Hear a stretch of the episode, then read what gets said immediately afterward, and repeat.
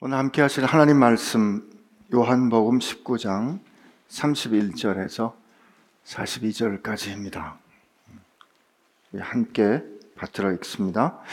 이날은 준비일이라 유대인들은 그 안식일이 큰 날이므로 그 안식일에 시체들을 십자가에 두지 아니하려 하여 빌라도에게 그들의 다리를 꺾어 시체를 치워달라 하니 군인들이 가서 예수와 함께 못 박힌 첫째 사람과 또 그 다른 사람의 다리를 꺾고 예수께 이르러서는 이미 죽으신 것을 보고 다리를 꺾지 아니하고 그중 한 군인이 창으로 옆구리를 찌르니 곧 피와 물이 나오더라. 이 일을 본 자가 증언하였으니 그 증언이 참이라 그가 자기의 말하는 것이 참인 줄 알고 너희로 믿게 하려 함이니라. 이 일이 일어난 것은 그 뼈가 하나도 꺾이지 아니하리라 한 성경을 응하게 하려 함이라. 또 다른 성경에 그들이 그 찌른 자를 버리라 하였느니라. 아리마대 사람 요셉은 예수의 제자이나 유대인이 두려워 그것을 숨기더니 이 일 후에 빌라도에게 예수의 시체를 가져가기를 구하며 빌라도가 허락하는지라 이에 가서 예수의 시체를 가져가니라. 일찍이 예수께 밤에 찾아왔던 니고데모도 모략과 침향 섞은 것을 백 리트라쯤 가지고 온지라. 이에 예수의 시체를 가져다가 유대인의 장례 법대로 그 향품과 함께 세마포로 쌌더라. 예수께서 십자가에 못 박힌 곳에 동산이 있고 그 동산 안에 아직 사람을 장사한 일이 없는 새 무덤이 있는지라 이날은 유대인의 준비일이요 또 무덤이 가까운 거로 예수를 거기 두니라 아멘. 하나님 우리를 하나님의 나라 삼으셔서 우리로 영광 가운데 지금도 임하고 있는 하나님의 나라를 증언하라 하셨는데 세상 사는 것이 그렇게 간단치 않습니다. 그러나 하나님 우리가 그렇게 하나님의 나라를 간절히 기다리고 우리 삶에서 예할 일과 아니요 할 일에 예하고 아니요 하는 것이 바로 하나님의 나라를 기다리는 제자 된 것이란 것 알게 하여 주옵시고 오늘 말씀을 통하여 깨달아 알게 하여 주옵소서. 예수님의 이름으로 기도합니다. 아멘. 오늘 이 예수님의 죽음을 마무리하는 이 부분을 저는 여러분과 더불어서 세 덩어리로 같이 보고 싶습니다. 첫 번째 덩어리는 참으로 신실한 종교인들입니다. 여기 처음 시작할 때 보면 이날은 준비일이라 유대인들은 그 안식일이 큰 날이므로 이 그 안식일이라고 한 부분은 여러분 잘 아시는 것처럼 어, 특별히 이 안식일이 있는 주간은 6월절이 있는 주간이었습니다. 그 보통 안식, 안식일도 다 중요하지만 그 어느 때보다 더 중요한 유대인의 역사, 국가, 하나님의 나라로서의 시작을 뜻하는 그런 날이죠. 그 특별하게 큰 날인데 그 안식일에 시체들을 십자가에 두지 아니하려 하여 이건 뭐 어떤 뜻입니까? 신명기 21장 그 마지막 부분에 보면 나무에 달려 죽은 자는 하나님의 저주를 받은 자라. 그러므로 그를 나무에 밤새도록 메어 달아 두는 것은 하나님이 그들에게 주신 땅을 더럽히는 일이므로 그날 장사하도록 했어요. 그러니까 그런 하나님의 말씀을 아주 신실하게 지키려 하는 거죠. 빌라도에게 어, 두, 두지 아니하려 하여 빌라도에게 그들의 다리를 꺾고 시체를 치워달라고 합니다. 여기에 그들의 다리를 꺾어달라고 빌라도에 가서 요청하는 겁니다. 이건 무슨 뜻인가 하면 십자가에 달린 사람들이 빨리 죽게 해달라는 겁니다. 십자가의 형이란 어떤 형입니까? 어, 여러분, 이, 우리 보통 이제 그림에 보면 어, 성화에 보면 예수님께서 못 박히신 이 자국이 이 손바닥 중앙에 있는 거로 많이 그려져 있기 때문에 어, 못 박힐 때 이 가운데 이 부분에 이제 못 박힐 익힌 거로 어, 생각하기 쉽습니다. 그런데 여기 가운데 이 굵은 못을 박아가지고 이렇게 우리 사람 체중을 메어 달게 되면 손이 찢어집니다. 견딜 수가 없어요. 여러분 요 손목 이 부분에 작은 조약 돌과 같이 생긴 뼈가 8개가 있습니다. 요 뼈가 우리 팔과 손을 어, 연결해 주고 또 우리가 이렇게 지지할 때 지지해 주는 이 부분에 이 부분에 어, 못을 박습니다. 이 부분에 요 손목 부분에 못을 박고 누워 있을 때 못을 박는 거죠. 양손에 못을 박고 발을 포개요. 이제 그 포갠 발에 못을 박습니다. 그리고 이제 사람을 세우는 거죠. 사람을 세우게 되면 이렇게 메어 달린 상태에서 이 밑에서 이제 사람이 체중이 밑으로 이렇게 축 처지니까 이렇게 축 하고 내려가게 돼요. 우리가 숨을 쉬려면 숨을 쉬려면 우리 흉곽이 앞으로 이렇게 전진해야 합니다. 흉곽이 앞으로 전진하고 가슴과 배를 나누는 횡격막이 밑으로 쭉 잡아당길 때 이 안에 이 흉곽 안에 압이 떨어지면서 폐가 쭉 펴지면서 공기가 쑥 들숨이 되는 거예요. 근데 이렇게 돼서 이렇게 쭉 잡아당기면 폐, 이 흉곽이 짜부러들죠. 그러니까 짜부러들고 힘이 없으니까 이렇게 숨을 쉬는 거예요. 그러다가 이제 숨을 쉬려고 하면 어 떻게 해야 돼요? 몸을 들어 올려야 돼요. 그러니까 몸을 들어 올리려고 하면 못박 이건 못 못에 박히어서 계속해서 아프지만 못 박힌 손목과 발목에 힘을 줘 가지고 그 발에 힘을 줘서 이렇게 몸을 들어 올려야 숨을 헉 하고 들이쉴 수 있는 거죠. 십자가에 달렸을 때 마지막 죽는 것은 그러므로 숨을 쉬지 못해서 죽는 죽음에 이르게 되는 거죠. 그러므로 숨을 쉴 때마다 숨을 쉴 때마다 발목에 그 못 박힌 발에 체중을 의지해서 몸을 들어 올려야 되기 때문에 그 지속적인 고통이 더 가중되는 거죠. 그래서 그 로마 사람들이 로마인들은 로마 시민들은 십자가에 처형하지 못하도록 했습니다. 그 처형 자체가 잔인한 고문입니다.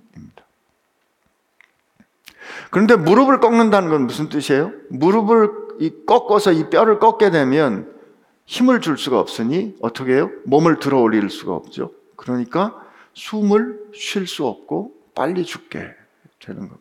그래서 이렇게 하는 그 행위를 crurifragium이라고 그랬어요. 이게 뼈를 꺾어서 빨리 죽도록 하는 행위를 하는 겁니다. 유대인들이 지금 자기들이 지키는 안식일이 부정하게 되지 않기 위해서 불의한 재판과 불법한 과정을 통해서 십자가에 메어 단 예수님을 빨리 죽게 합니다. 그 그들이 예수님 빌라도에게 찾아가서 이 crurifragium이라는 이 행위를 해달라고 하는 이유는 뭐예요? 안식일이 부정하게 되면 안 되고 안식일을 거룩하게 지키려는 이유에 있었습니다. 여러분 우리가 율법을 지키는 것은 어떤 의미가 있습니까? 우리는 왜 하나님께서 우리에게 주신 계명을 지키려고 합니까? 그것은 하나님께서 은혜로 구원해 주셔서 우리로 하나님을 아버지로 하나님을 나의 하나님으로 부를 수 있는 언약 관계 가운데 들어갈 수 있, 도록 해 주셨기 때문에 그 하나님의 은혜를 입은 백성답게 살려고 하는 표시가 계명을 지키는 거고 율법을 지키는 거예요. 그러므로 계명과 율법을 지킨다는 것은 나를 구원해 주신 분, 나를 이렇게 은혜를 주신 분에 대한 사랑의 고백이 인 것이지. 이것을 통해서 내가 얼마나 거룩하고 이것을 통해서 내가 어떻게 잘 율법을 지키는 사람인가를 증명하는 것은 아니었던 것이죠. 그러나 이들의 행위에서 우리는 뭘 봅니까? 하나님이 보내신 거룩한 분을 죽이는 그 과정을 빨리 함으로 말미암아 자기들이 정한 안식일에 부정타지 않도록 하는 종교적인 규율을 보다 완전하게 지켜내려고 하는 율법을 지키는 것이 그를 향한 사랑의 고백이나 주신 은혜에 감사하는 고백, 경외함이 아니라 하나님, 어쩌면 하나님께 맞대응하여 내가 얼마나 율법을 철저하게 지키는가를 보이려는 인간 스스로의 교만한 자만심 혹은 나아가 우상숭배가 아닌가 싶은 거죠. 그들이 안식일을 거룩하게 지키려고 했던 그들의 의도는 그렇게 하기 위해서 사람을 빨리 죽이려 하는 그들의 결정은 진정 하나님을 섬기지 않는 종교적인 태도가 가지는 본질을 우리에게 보여줍니다. 첫 번째. 그 상황 가운데 어떤 일이 일어납니까? 그래서 이제 빌라도가 허락을 합니다. 그래서 이제 군사들이 큰 몽치를 가지고 십자가에 갑니다. 예수님 옆에 악인들 가운데 죽임을 당하신 예수님 옆에 두 사람은 아직 헐떡헐떡하고 숨을 쉬고 있으니까 이제 그 무릎을 꺾죠. 근데 예수님 앞에 갔어요. 갔더니 예수님께서 이미 숨을 거두신 상태였습니다. 그래서 그들이 어, 예수님의 무릎을 꺾지 않고 그 대신 어, 군사 중에 하나가 창을 들어 예수님의 옆구리를 찌릅니다. 옆구리를 찔렀을 때 그 옆구리를 통하여 피와 물이 흘러나왔다. 이렇게 증언합니다. 보니까 34, 어, 33절에 보니까 예수께 이르러서는 이미 죽으신 것을 보고 다리를 꺾지 아니하고 그 중 한 군인이 창으로 옆구리를 찌르니 곧 피와 물이 나오더라. 그리고 이 증언이 참되다 하는 이야기가 나옵니다. 피와 물이 나왔다는 것은 어떤 뜻일까? 예수님 지금 굉장히 힘들고 어려운 어, 채찍질을 받으셨어요. 그리고 힘들고 어려운 그 과정을 겪으셨고 그 과정을 겪어갈 때 이미 출혈도 많이 되고 아, 제가 의사기 때문에 이런 말씀 드리는 아니 근데 이 과정이 물론 다 의학적으로 다 설명되는 건 아니지만 충분히 타당성을 갖고 있는 겁니다. 우리 그 혈압이 제대로 유지되지 않고 쇼크 상태가 되면 우리 몸의 혈관, 우리 몸의 혈관의 세포들이 튼튼해야 우리 몸의 모든 혈액은 다 이 혈액 혈관 안에 담겨져 있는데 혈관이를 지키는 혈관 세포들이 어 이제 그 세포의 뭐라 그러죠? 건강한 게 이제 약해지면 상해지면 셉니다. 혈관이 새요. 예수님 얻어맞기도 하고 이 쇼크 상태에 들어갔기 때문에 어, 사람들이 이제 추정하기는 폐로 출혈이 많이 됐을 거고 그 폐로 출혈이 된 것이 흉곽으로 이제 고여 있었을 거다.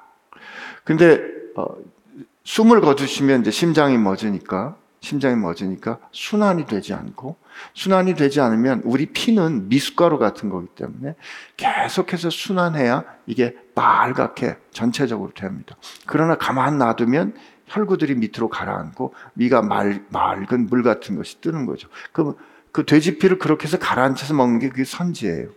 근데 그렇게 가라앉아 있는 그 상태에 창을 찌르니까 거기에서 응고된 피와 더불어서 예수님께 그 말갛게 된 혈장이 흘러 나온 거죠. 우리는 이 증언을 통해서 예수님이 그냥 인간의 몸을 어, 형, 그러니까 가현설이라고 말했죠. 예수님은 영적인 분이기 때문에 우리와 같은 육체를 가지지 않았다. 이렇게 주장하는 사람들도 있지만 그렇지 않습니다. 예수님 우리와 같은 완전한 인간이 되셨습니다. 그렇게 예수님은 그의 마지막 죽음을 어, 죽음의 예수님이 죽으신 것을 그렇게 이제 확인하게 됩니다. 빌라도에게 이제 보고했겠죠. 죽었습니다. 그러면 이 로마의 십자가로 죽었기 때문에 이 로마의 십자가에 죽은 죄수는 로마의 관할에 있습니다. 그러므로 그 죄수들이 어, 죽는 죄수, 죽은 죄수들을 묶는 그 죄수들의 묘소에 그냥 이제 갖다 묻게 되는 거죠. 그 상황에 아리마대 요셉이 나섭니다.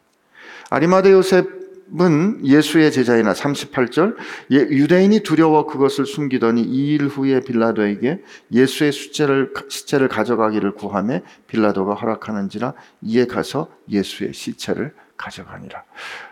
여기 아리마대 사람 요셉 혹은 아리마대 부자 요셉 공간 복음에 이 사람에 대해서 다 나와 있는데요. 요 예수님께서 이렇게 완전히 운명하신 이 다음에 두 사람이 나타나게 됩니다. 예수께서 그렇게 죽으셨을 때 그 예수님의 그 죽음을 지켜야 할 사람, 지킬 법한 사람은 베드로요, 요한이요, 야고보요, 바돌로메요? 이런 사람이었을 것 같은데 이들은 다 오간 데가 없습니다. 물론 요한은 그 마지막 자리에 요한을 향하여 내 어머니다라고 예수님께서 말씀하신 것을 보면 그 예수님의 운명하시는 그 자리 십자가 곁에서 지켰지만 그러면 예수님의 그 죽음, 예수님의 시체를 수습해야 할 사람, 적어도 죽어도 나는 내가 죽으면 죽었지 선생님을 버리지 않겠습니다. 나는 예수님을 따르는 제자입니다. 나는 예수님을 따르기 위해서 내 모든 것을 버렸습니다. 예수님이 가르치실 때 같이 있고 예수님이 성전에 있을 때 같이 동행하고 예수님이 기적을 베풀 때 같이 동행했던 그 제자들이어야 했을 것 같은데 그 사람들의 이름이 나오지 않습니다. 그 대신 아리마대 요셉 그리고 몰래 밤에 자기를 감추고 예수님을 찾아왔던 사람 니고데모가 등장합니다. 근데 복음서에 그네 복음서의 증언이 다 나오는데 놀라운 증언은 마태복음과 오늘 이 요한복음은 이 아리마대 사람 요셉을 향하여 그는 예수의 제자라라고 말합니다. 마가복음과 누가복음에서 그는 하나님을 하나님의 나라를 기다리는 사람이었다라고 평가합니다. 오늘 오늘 말씀의 제목이 누가 진정한 제자인가인데 오늘 성경의 판단에 따르면 성경의 평가에 따르면 아리마대 사람 요셉은 니고데모는 진정한 예수님의 제자였습니다. 근데 오늘 이렇게 그를 소개합니다. 아리마대 사람 요셉은 예수의 제자이나 유대인이 두려워 그것을 숨기다니.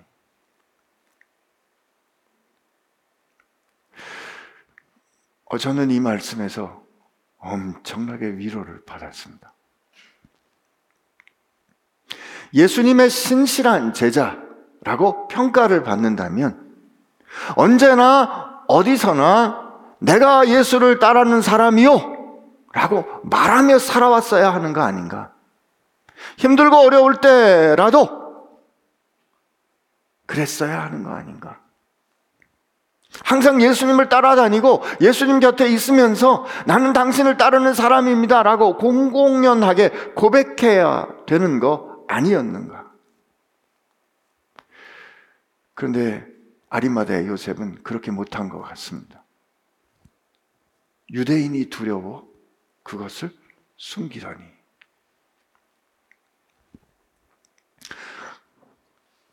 그런데 그가 내가 예수님이 내게 어떤 분인가를 드러내는 계기가 생기는데 이 일 후에입니다. 이 일 후가 언제입니까? 예수께서 돌아가시자. 이 말은 무슨 뜻이에요? 아무리 위험하고 상황이 안 좋아도 살아계실 때 그분 제자인 것을 인정해야 그래도 뭔가 가능성이 있는데 예수님이 돌아가셨다. 이건 끝난 상황이에요. 이제 와서 그런 상황에서 내가 그의 제자인 거를 인정하는 것은 위험한 일입니다. 별로 이득될 일이 아닙니다. 오늘 이 성경을 좀 몇 군데를 찾아봐야 되는데 공간복음 마가복음 15장이 요에 같이 있고요. 그 다음에 누가복음은 23장이 이 말씀이 있고 마태복음 27장이 이 말씀인데 먼저 마가복음 15장에 보면 이 상황에 어, 아리마대 요셉이 한 일을 이렇게 요약을 해줍니다. 마가복음 15장 42절에 이렇게 되어 있어요. 이날은 준비일 곧 안식일 전날이므로 저물었을 때 43절 아리마대 사람 요셉이 와서 당돌이 빌라도에게 들어가 예수의 시체를 달라 하니 이 사람은 이렇게 이제 여기 보니까 그가 빌라도에게 들어가서 예수의 시체를 내가 가지고 가고 싶소라고 말하는 그 행위를 당돌하다 이렇게 표현합니다. 이 당돌하다라는 단어, 이 톨마오는 어떻게 다른 데서 아, 사용이 되냐면 예수님께서 어, 다윗의 자손을 다윗이 그리스도를 향하여 주라고 고백했는데 다윗의 자손인 메시아에 관련해서 설명을 할 때 그 중에 누구도 그에게 감히 질문하는 사람이 없더라. 예, 마태복음 22장 46절에 나오는 감히 질문하는 사람이 없더라 하는 게 이 톨마오예요. 혹은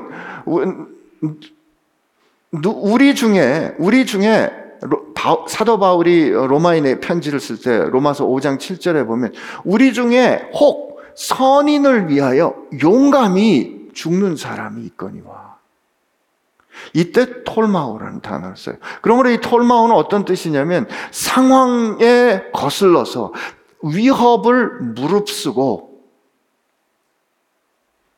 어떤 입장과 결정을 하는 것을 나타내는 단어입니다. 여러분, 여기 참 그 놀라운 사실은 아리마대 사람 요셉이 어떤 마음과 어떤 말을 했는가는 안 나와요. 무슨 생각을 가졌는가는 안 나온다고요. 다만 그의 결정과 그의 행동을 우리에게 말해주는 것 뿐입니다. 예수님께서 사망하시고 난 이후에 그는 당돌이 그 상황을 놓고 보면 아무도 이제는 끝났다. 이제 예수에 관해서 뭔가 말을 하고 예수에 관해서 자기가 어떠한 의견을 드러내 보이는 것, 혹은 내가 예수를 뭔가 좀 돌보는 어떤 태도를 취하는 것은 그건 위험하고 덕이 안 되고 그가 가진 것을 다 잃어버릴 수 있는 그런 결정임에도 불구하고 아리마대 사람 요셉은 빌라도에게 들어가서 예수를 요구합니다. 아리마대 사람이 예수의 제자다라는 것은 요한복음과 마태복음에 분명히 선언했어요. 그러면 그가 어떤 사람인가에 대해서는 자세히 설명이 잘 되어 있지 않습니다. 어, 근데 누가복음과 마가복음에 좀 보면 이렇게 보충 설명이 나오는데 어, 마가복음 15장 43절 이후에 보면 이 사람은 존경받는 공회원이요 하나님의 나라를 기다리는 자라. 그러니까 사회적으로 공회원이구나. 어, 그 다음에 마태복음에 보면 이 사람이 부자였다는 거 알 수 있어요. 누가복음 23장에는 조금 더 자세히 나옵니다. 누가복음 23장에 보면 50절에 공회의원으로 선하고 의로운 요셉이라 하는 사람이 있으니 그는 그들의 결의와 행사에 찬성하지 아니한 자라. 그러니까 유대인들의 결의와 행사에 거절했다는 거죠. 동의하지 않았다는 거죠. 그는 유대인의 동네 아리마데 사람이요 하나님의 나라를 기다리는 자라 이렇게 돼 있어요. 저는 요 요약을 보면서 누가 진정한 제자인가에 어떤 모습을 우리가 관찰할 수 있는가?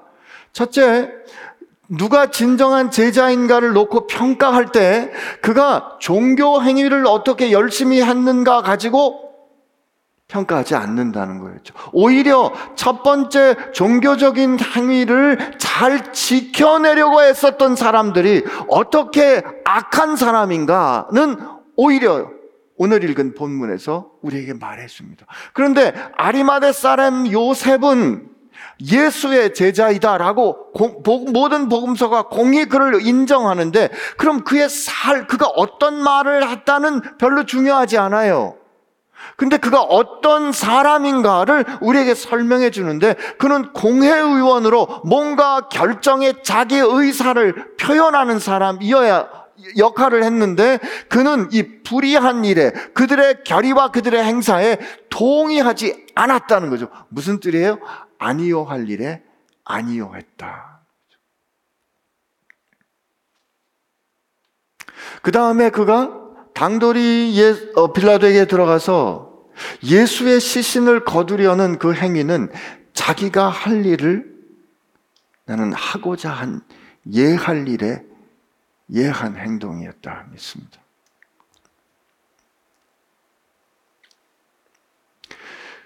빌라도가 그것을 허락했을까 안 했을까 그건 모를 일입니다. 위험한 일이에요. 그러나 예할 일을 예하기 위해서 그가 겪어야 할 위험을 그는 기꺼이 감수해 냅니다. 이런 사람을 향하여 성경은 예수의 제자이고 하나님의 나라를 기다리는 사람이다. 라고 평가합니다. 저는 이 말씀을 보면서 제 자신에게 물어봤어요. 나는 진짜 예수의 제자인가? 성경이 이 복음서가 기록된 이 하나님의 말씀, 복음서를 기록하신 성령의 관점이 여전히 변하지 않고 유효하다면 나는 세상에서 진짜 하나님의 나라를 기다리고 하나 예수의 제자인 것을 성경은 무엇을 보고 판단할 것인가? 제가 예배 시간에 이렇게 설교한 거 가지고 판단할까? 도움이 되겠죠. 그러나 결정적인 것은 세상을 사는 가운데 종교적인 상황이 아닌 이, 이가 빌라도를 만나는 거는 그건 종, 종교적인 행위가 아닙니다. 아리마대 요셉이 빌라도에게 가서 예수의 시신을 요구하는 것은 그건 법적인 행위지. 우리가 말하면 세속적인 행위지. 종교적인 행위가 아니라고요. 종교적인 행위에 대해서 집중했던 사람들은 앞서 말한 유대인들이었죠. 그러나 그는 그들의 결의와 그들의 재판 과정에 아니요 할 일에 거절했어요. 그리고 할 일을 하기 위하여 위험을 감수했던 거죠. 크든 작든 세상에 살면서 우리가 어떤 결정을 하며 만들어 갈 때 이 결정이 정말 아니요 할 일인가? 예 할 일인가를 보고 아니요 하고 예 할 때 어려움을 겪을 수 있어요. 저는 아리마대 사람, 아리마대 사람 요셉이 예수를 따르는 사람인 것을 유대인이 두려워 숨겼다는 것은 그가 어쩌면 예수님과 그 제자들이 행하는 그 공동체 혹은 그 행사에 그 드러내놓고 참여하지 못했다는 것을 뜻하는 걸 수도 있지 않을까 싶어요. 그러나 결정적인 순간에 그 제자들조차 나서지 않는 그 순간에 그는 예할 일을 하기 위하여 예수님에 대한 어쩌면 인간으로서 그냥 최소한의 어떤 것을 하기 위하여 나서고 그 일을 위하여 위험을 감수합니다. 여러분과 나는 세상을 살면서 어떻게 결정하고 어떻게 행동하고 어떻게 값을 치르고 있습니까? 아니 어떻게 값을 치르려 하고 있습니까?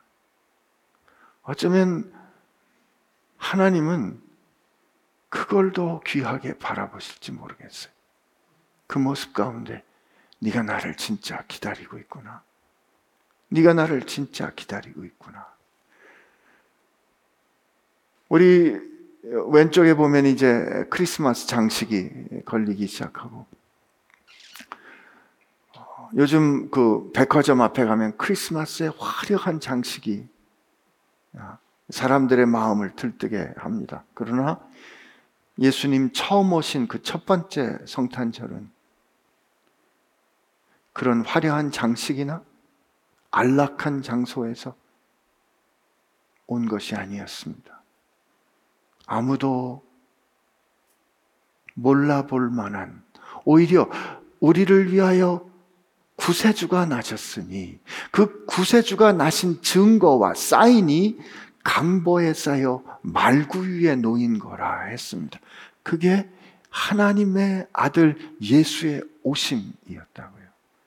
그러나 그 오심을 경배했던 들에서 양을 치던 곤고한 삶을 살아야 했던 그 밤에 그들에게 천사들이 나타나서 오늘날 너희를 위하여 다윗의 동네에 구주가 나셨으니 하는 그 아름다운 하늘의 예배를 할 수 있었던 그 하나님의 아들의 첫 오심을 생각한다면 오늘 아리마대 사람 요셉과 안식일을 잘 지키기 위하여 누군가를 빨리 죽이고 싶어 하는 이 유대인들의 종교적인 행위를 우리에게 대비하여 비교해 주시는 하나님은 오늘 우리의 삶에 예수를 따르며 하나님의 나라를 기다리는 사람으로서 무엇을 기대하고 계신 걸까요?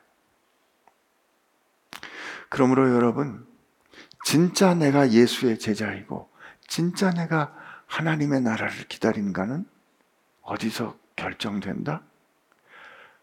하나님의 이름이 인정되지 않고, 하나님의 계신가 안 계신가 하나님의 존재를 확인할 수 없는 것 같은 그런 상황에서 내가 하나님의 백성답게 결정하는 예 아니오를 통해서 드러난다는 거죠.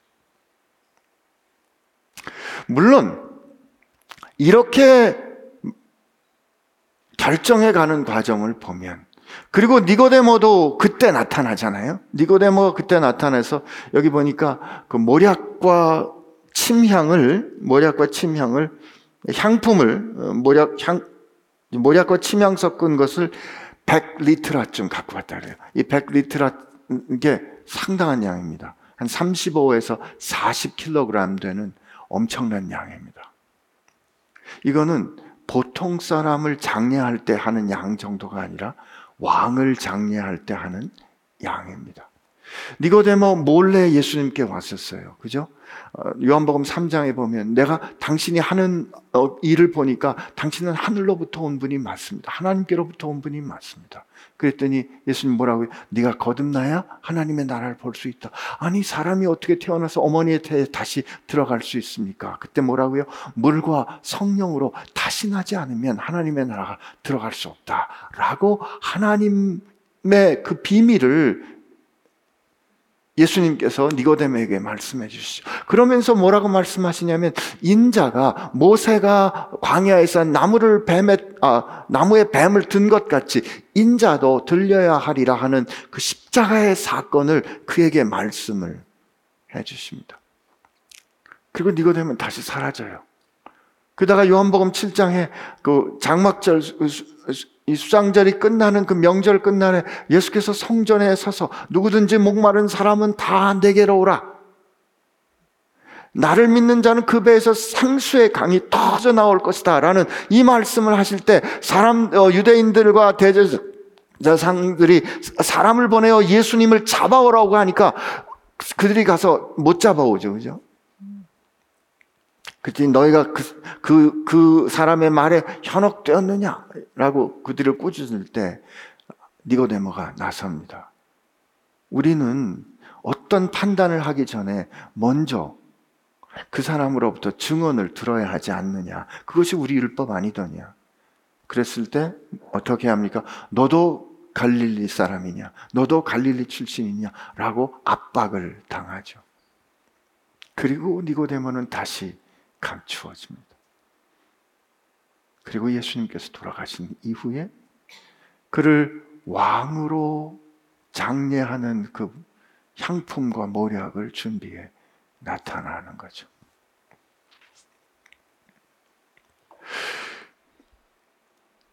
우리는 오늘 이 두 사람, 어떤 두 삶의 모습을 보았습니다. 종교적인 행위를 잘하기 위해서 오히려 하나님을 거스렸던 유대인들과 그들에게 눌려 지냈지만 그들의 그들을 두려워했지만 그러나 결정적인 순간에 예수님을 향한 사랑과 존경에 고백을 했던 아리마대 사람 요셉과 니고데마의 모습을 보았습니다. 근데 우리가 그리고 저는 뭐라고 말씀을 드렸냐면 하나님은 우리에게 아리마대 사람 요셉과 니고데모와 같은 결정과 행동을 세상에서 하며 살고 있느냐? 그들처럼 행동하기를 바라고 있다라고 오늘 말씀을 드렸어요. 근데 우리가 어떤 현실을 경험하는 것이냐면 세상에서 이렇게 사는 게 쉽지 않은 거예요. 세상에서 이렇게 예할 일에 예하고 아니요 할 일로 할 일에 아니요 하는 것이 쉬운데 살기는 어려운 어렵단 말이에요. 그렇게 하기에 세상이 두렵고 그렇게 하기에 세상이 꺾 세상에 꺾이는 일이 많다는 거죠. 우선 요셉이 유대인들을 두려워 숨겼다는 것이 우리도 그럴 수 있는 걸 인정해 주는 것 같아서 숨겼기 때문에 너는 제자가 아니야가 아니라 숨겼음에도 불구하고 결정적인 순간에 우리가 그 주님을 향한 사랑을 고백할 수만 있다면 성경은 우리를 향하여 여전히 우리가 그의 제자 된 것을 하나님의 나라를 기다리는 것을 인정해 줄 수 있겠구나라는 것을 생각하면서도 그러면서도 불안한 거죠. 그런데 저는 오늘 이 19장 말씀을 이제 이 두, 두 현실 앞에서 우리에게 용기를 주는 말씀이 있는데 19장 전체를 통해서 세 번 반복됩니다. 그게 뭔가 하면 24절에 군인들이 서로 말하되 이것을 찢지 말고 누가 얻나 제비 뽑자 하니 이는 성경에 그들이 내 옷을 나누고 내 옷을 제비 뽑나이다 한 것을 응하게 하려 함이라. 성경에 말한 것을 응하게 하려 함이라. 28절에 또 나와요. 이후에 그 후에 예수께서 모든 일이 이루, 이미 이루어진 것을 하시고 성경을 응하게 하려 하사 이르시되 내가 목마르다 하시니. 그리고 뒷부분에 아, 예수님이 그 다리를 꺾이지 아니하신 이것을 쭉 보면서 35, 36절에 이렇게 돼 있어. 이를 본 자가 증언하였으니 그 증언이 참이라. 그가 자기의 말하는 것이 참인 줄 알고 너희로 믿게 하려 함이니라. 이 일이 일어난 것은 그 뼈가 하나도 꺾이지 아니하리라 한 성경을 응하게 하려 함이라. 지금 물론 예수님 예수님께서 그 통으로 짠 속옷을 입으셨는데 그 속옷을 놓고 군인들이 제비를 뽑아서 이 그 제비 뽑은 사람이 그걸 나누지 말고 통으로 가지고 가자 한 그 결정을 예수님께서 군인들한테 이렇게 해다오 말할 수 없는 거죠. 그죠? 성경에 그렇게 말한 대로 이루게 하려고 그, 그 성경이란 시편 22편인데요. 시편 22편 16절에 보면 16절부터 보면 개들이 나를 애워쌌으며 악한 무리가 나를 둘러 내 수족을 찔렀나이다.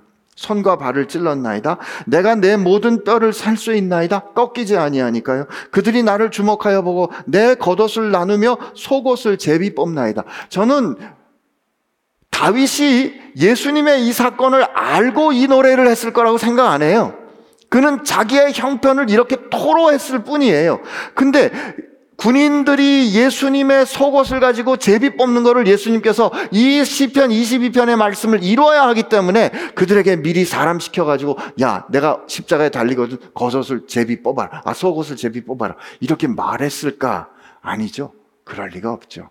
그러나 살아계실 때니까 그렇다고 칩시다. 그 우술초를 예수님께서 그 내가 목마르다 하시는 그 시편 69편 21절에 그가 그 신포도주에 관련된 그들이 쓸개를 나의 음식물로 주며 목마를 때 초를 마시게 하셨사오니 하는 이 말씀을 또 이루기 위해서 예수님께서 이렇게 말씀하셨다. 오케이. 살아계시니까 아직 의식이 있으시니까. 그러면 그 다음에 30 제가 예수님께서 이미 운명하셨기 때문에 이 무릎을 꺾는 일을 하지 않았다 그랬잖아요. 그 일은 언제 일어났어요? 예수님께서 죽으신 이후에 죽으신 이후에 일어났어요. 그리고 그 예수님께서 옆구리에 찔리신 그 일은 예수님이 죽으신 이후에 일어난 거예요. 그런데 스가리아 구약 그 예언서 마지막 부분에 해당하는 스가랴 12장에 보면 12장 10절에 내가 다윗의 집과 예루살렘 주민에게 은총과 간구하는 심령을 부어 주리니 그들이 그 찌른 바 그를 바라보고 그를 위하여 애통하기를 하고 이 찔리신 그 일이 그 목자가 찔리는 것이 스가랴 12장에 예언되어 있어요. 그리고 예수님께서 이 아리마대 부자 요셉의 무덤에 누이시는데 종의 노래를 불리는 이사야 53장에 보면 이사야 53장 9, 절에 보면 이렇게 돼 있습니다. 이사야 53장 9절 말씀에 그는 강포를 행하지 아니하였고 그 입에 거짓이 없으나 그 다음에 보면 그의 무덤이 악인들과 함께 있었으며 그가 죽은 부자와 함께 있었도다. 예수님께서 고난을 당하신 것은 예수님이 인간 예수께서 고난을 당하신 그 일은 예수님이 자기 능력과 계획으로 어떻게 할 수 있는 일이 아니었어요. 그것은 그 상황에 의해서 악한 의도를 가진 사람들에 의해서 고난을 당하신 거라고요. 그래서 예수님께서 고난 당하신 것을 우리가 고난을 받다, 순환 받다 그래. 순환. 고난을 받은 거예요. 철저하게 그렇게 당하신 거라고요. 그런데 오늘 성경은 뭘 우리에게 가르쳐 줘요? 예수님께서 다리가 꺾이지 아니하시고 예수님께서 그 그의 속옷이 어떻게 누군가 군인에게 가지고 가고 예수님께서 옆구리에 창이 찌르시고 예수님께서 그 죽은 이후에 아리마대 사람 요셉의 무덤에 누이는 이 모든 일들 그 모든 일들은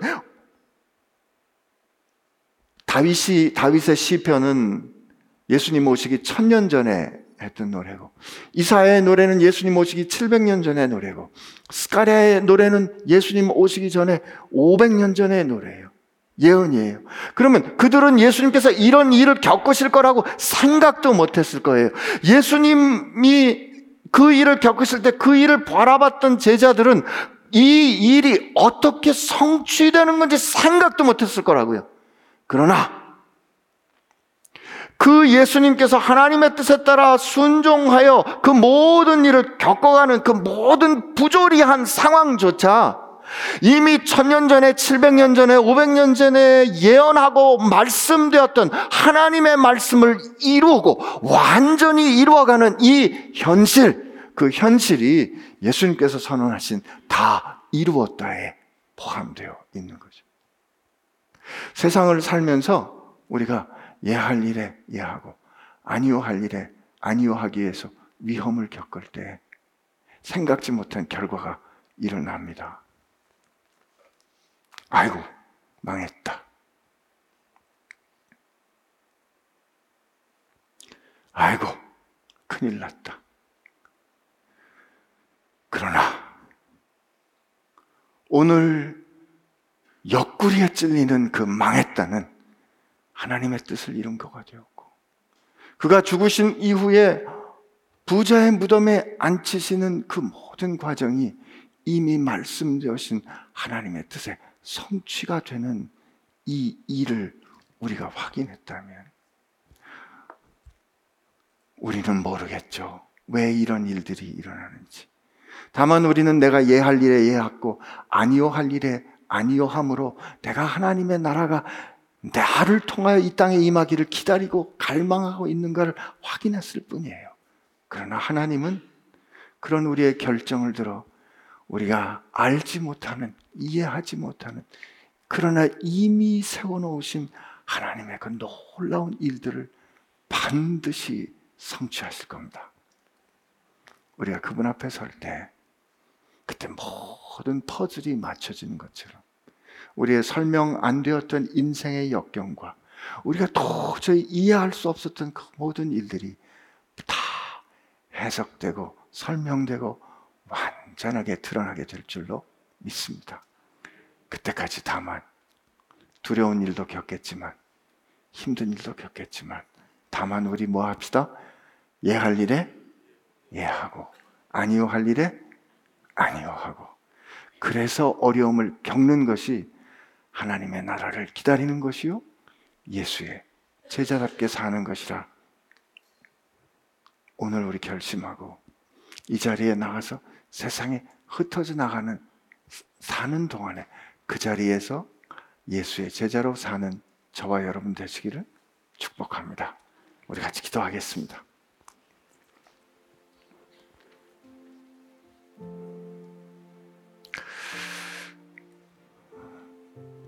종교적인 행위를 잘 지키는 것이 하나님을 기쁘게 하는 것이라 생각했지만 하나님은 그렇지 않으심을 오늘 이 사건을 통하여 우리에게 보여주셨습니다. 그 행위는 종교 행위가 아니었으나 예수를 향한 사랑과 그를 향한 마음을 위험을 감수하는 정치적이고 사회적인 결정을 통하여 보여주었던 아리마대 사람 요셉과 니고데모의 모습을 통하여 우리가 진정한 제자로서 세상에서 어떻게 살아야 하는지 가르쳐 주셔서 감사합니다. 주님, 너무도 부조리하고 너무도 어처구니 없는 일들이 일어났지만 그 모든 일들이 합하여 하나도 떨어짐이 없이 하나님의 말씀을 응하게 하는 것이었다는 이 놀라운 역설과 그러나 현실 앞에서 하나님 우리가 주님의 말씀에 순종할 때 두려움이 옵니다. 의심도 듭니다. 하나님 설명되지 않아서 답답합니다. 그러나 믿음을 지키게 하여 주옵소서. 세상 사는 동안에 주님의 충성된 진정한 제자로 살기로 다시 한번 결심하옵고 우리 생명의 근원과 우리가 그렇게 살 수 있는 이유 되신 예수님의 이름으로 기도합니다.